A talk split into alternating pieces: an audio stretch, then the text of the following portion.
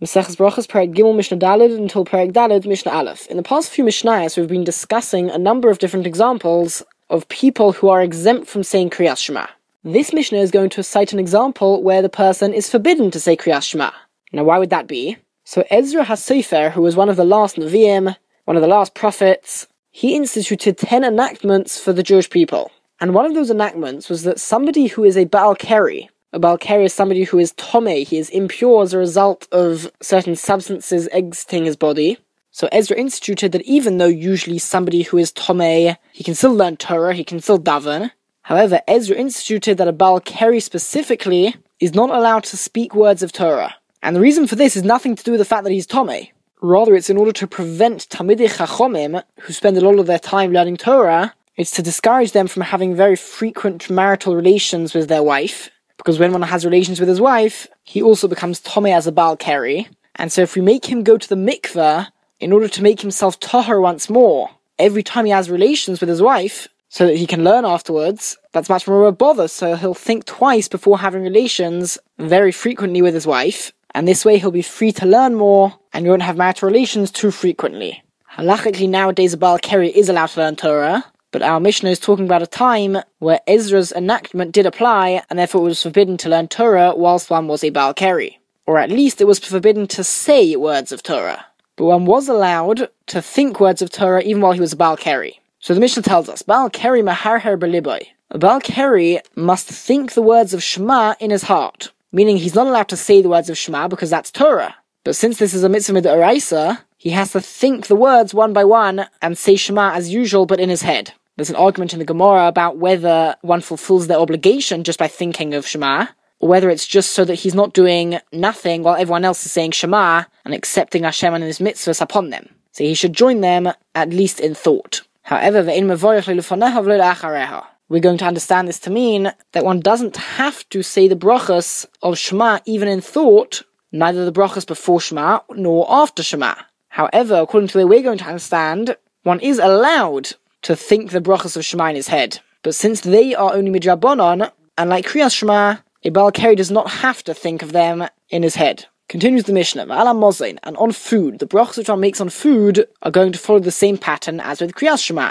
Whatever is midoraisa, one needs to think of the words of those brachas in his head, and whatever is midrabanan, he doesn't need to, and therefore mavorich la'acharav, he does need to make the bracha in his head after eating food, namely birkas hamazon, benching, because that is midoraisa.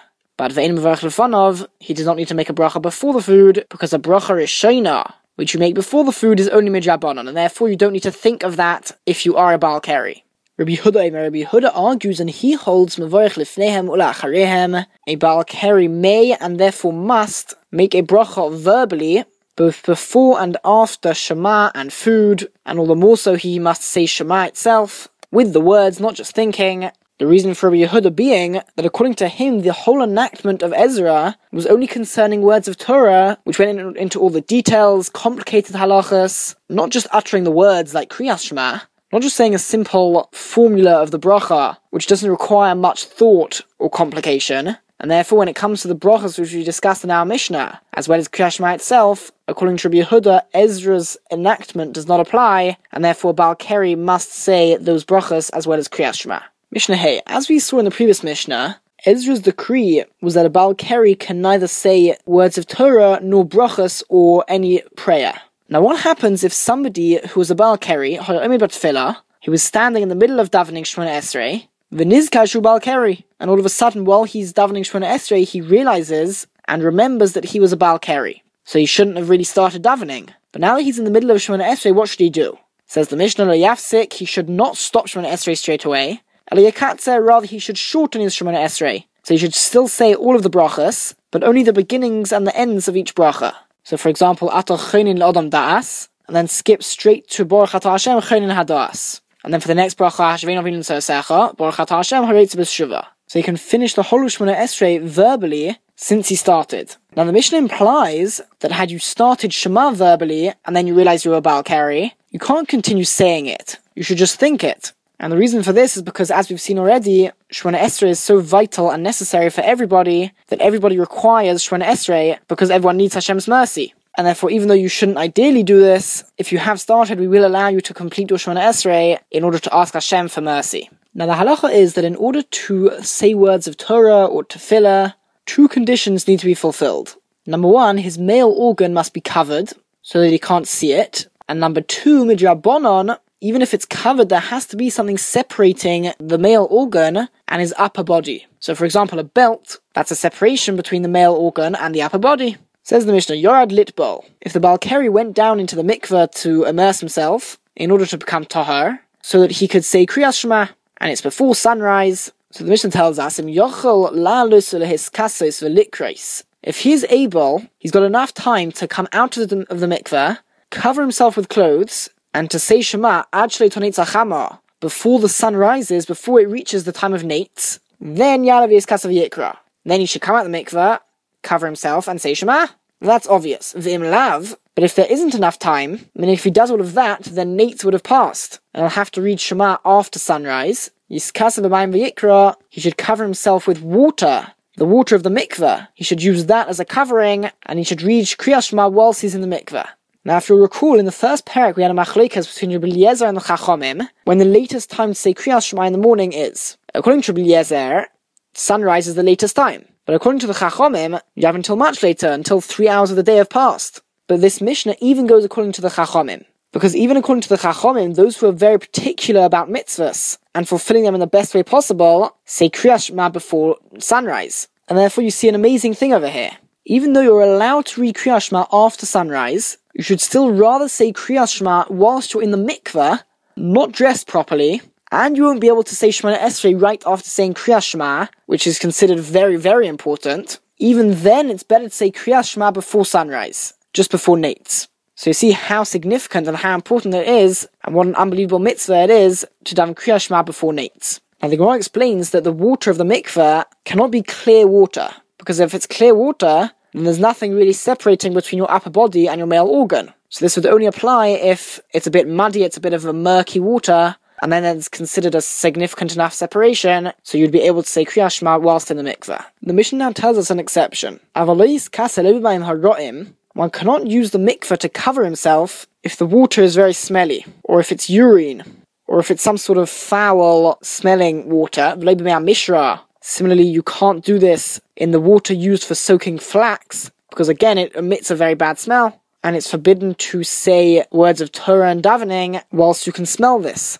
Now, the following phrase of the Mishnah only refers to urine if there is urine somewhere, in order to use it to cover yourself, you need to put water into it. If you add water to the urine, as long as it doesn't smell, you can use that that liquid to cover yourself and say Kriyas Shema, or other words of Torah and davening. And finally asks the mission of a chamiyachik mehemumin Mishnah, how far does one need to distance themselves from urine which water was not added to, or from excrement, which again has a very foul smell? The answer is Arba Amos, four Amos, as long as you cannot smell it from that far. If you can still smell it four Amos away, then you'd have to distance yourself even further until you can no longer smell it. Mishnah Vov. As we explained, the reason why a Baal Keri cannot learn Torah or Daven is nothing to do with his Tumah status. Rather, there are other reasons, like he shouldn't have marital relations so frequently, but it's nothing to do with the fact that he is Tomei. And therefore, what happens if you have somebody who has a higher level of tumah, or his period of tumah lasts longer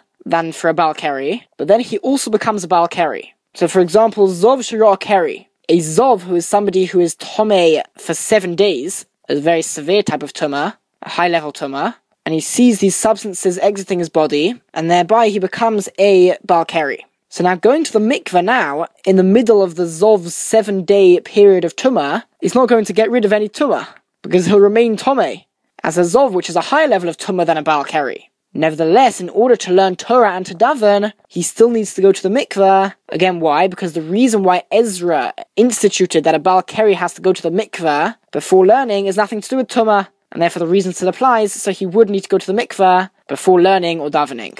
Next example, the Nidor Shapolto Shichvas Zera. A Nidor who is a woman who is Tomei for seven days, once again a very high level of Tuma, and substances exit her body, so she becomes Tomei like a Baal Keri, the same level of Tuma. So before she davens, remember we said earlier on in the Masechta, the women are obligated to pray. So before she does pray, she would also need to go to the mikveh because again, the purpose of going to the mikveh, according to Ezra's decree, is not to do the tumah, rather there are different reasons. Alright, and third example, the Hamishameshes, and a woman who has relations with her husband, Sheras or Nida, who then becomes Tome as a Nida, so this time having marital relations makes her Tome like a Baal Keri. And only afterwards, the more severe Tumah comes along. So here the question is whether the more severe Tumah can sort of remove the Baal Keri status. Whereas in the first two question, two cases of the Mishnah, the question was wh- whether really he becomes a Baal at all, or whether she becomes Tomei as a Baal at all, because they already had the more severe Tumah to begin with.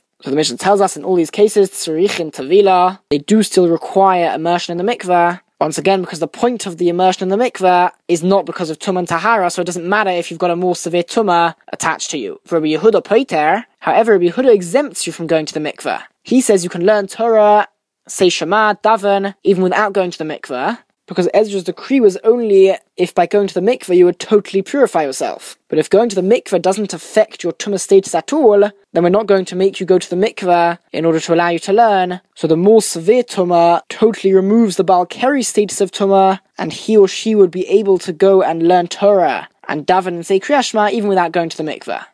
Perek Dalad. We now move on really to the next section of Maseches Avos. The first three prokim discuss Kriyas Shema and its brachas, and Perek Dalad and Perek Hey discuss Shemona Esrei. Now, according to most Rishonim, the mitzvah of Shemona Esrei is totally midrabanon. Both the fact that you need to daven Shemona Esrei and what exactly you need to say is all midrabanon. However, the Rambam holds there's a mitzvah midoraisa to daven every day, and Achachom just said that how do you fulfill that mitzvah? Via saying these words of Shemona Esrei and at specific times. Just like there's specific times Araisa to say Kriyas Shema, the Chachomim decreed that there'd be specific times to say Shemona Esrei. Now these times are modelled on the times that various karbonos were brought in the Beis Hamikdash. Because after all, now that we don't have karbonos anymore, the thing which replaces it, the service of Hashem, and the connection to Hashem which replaces it, is tefillah, prayer.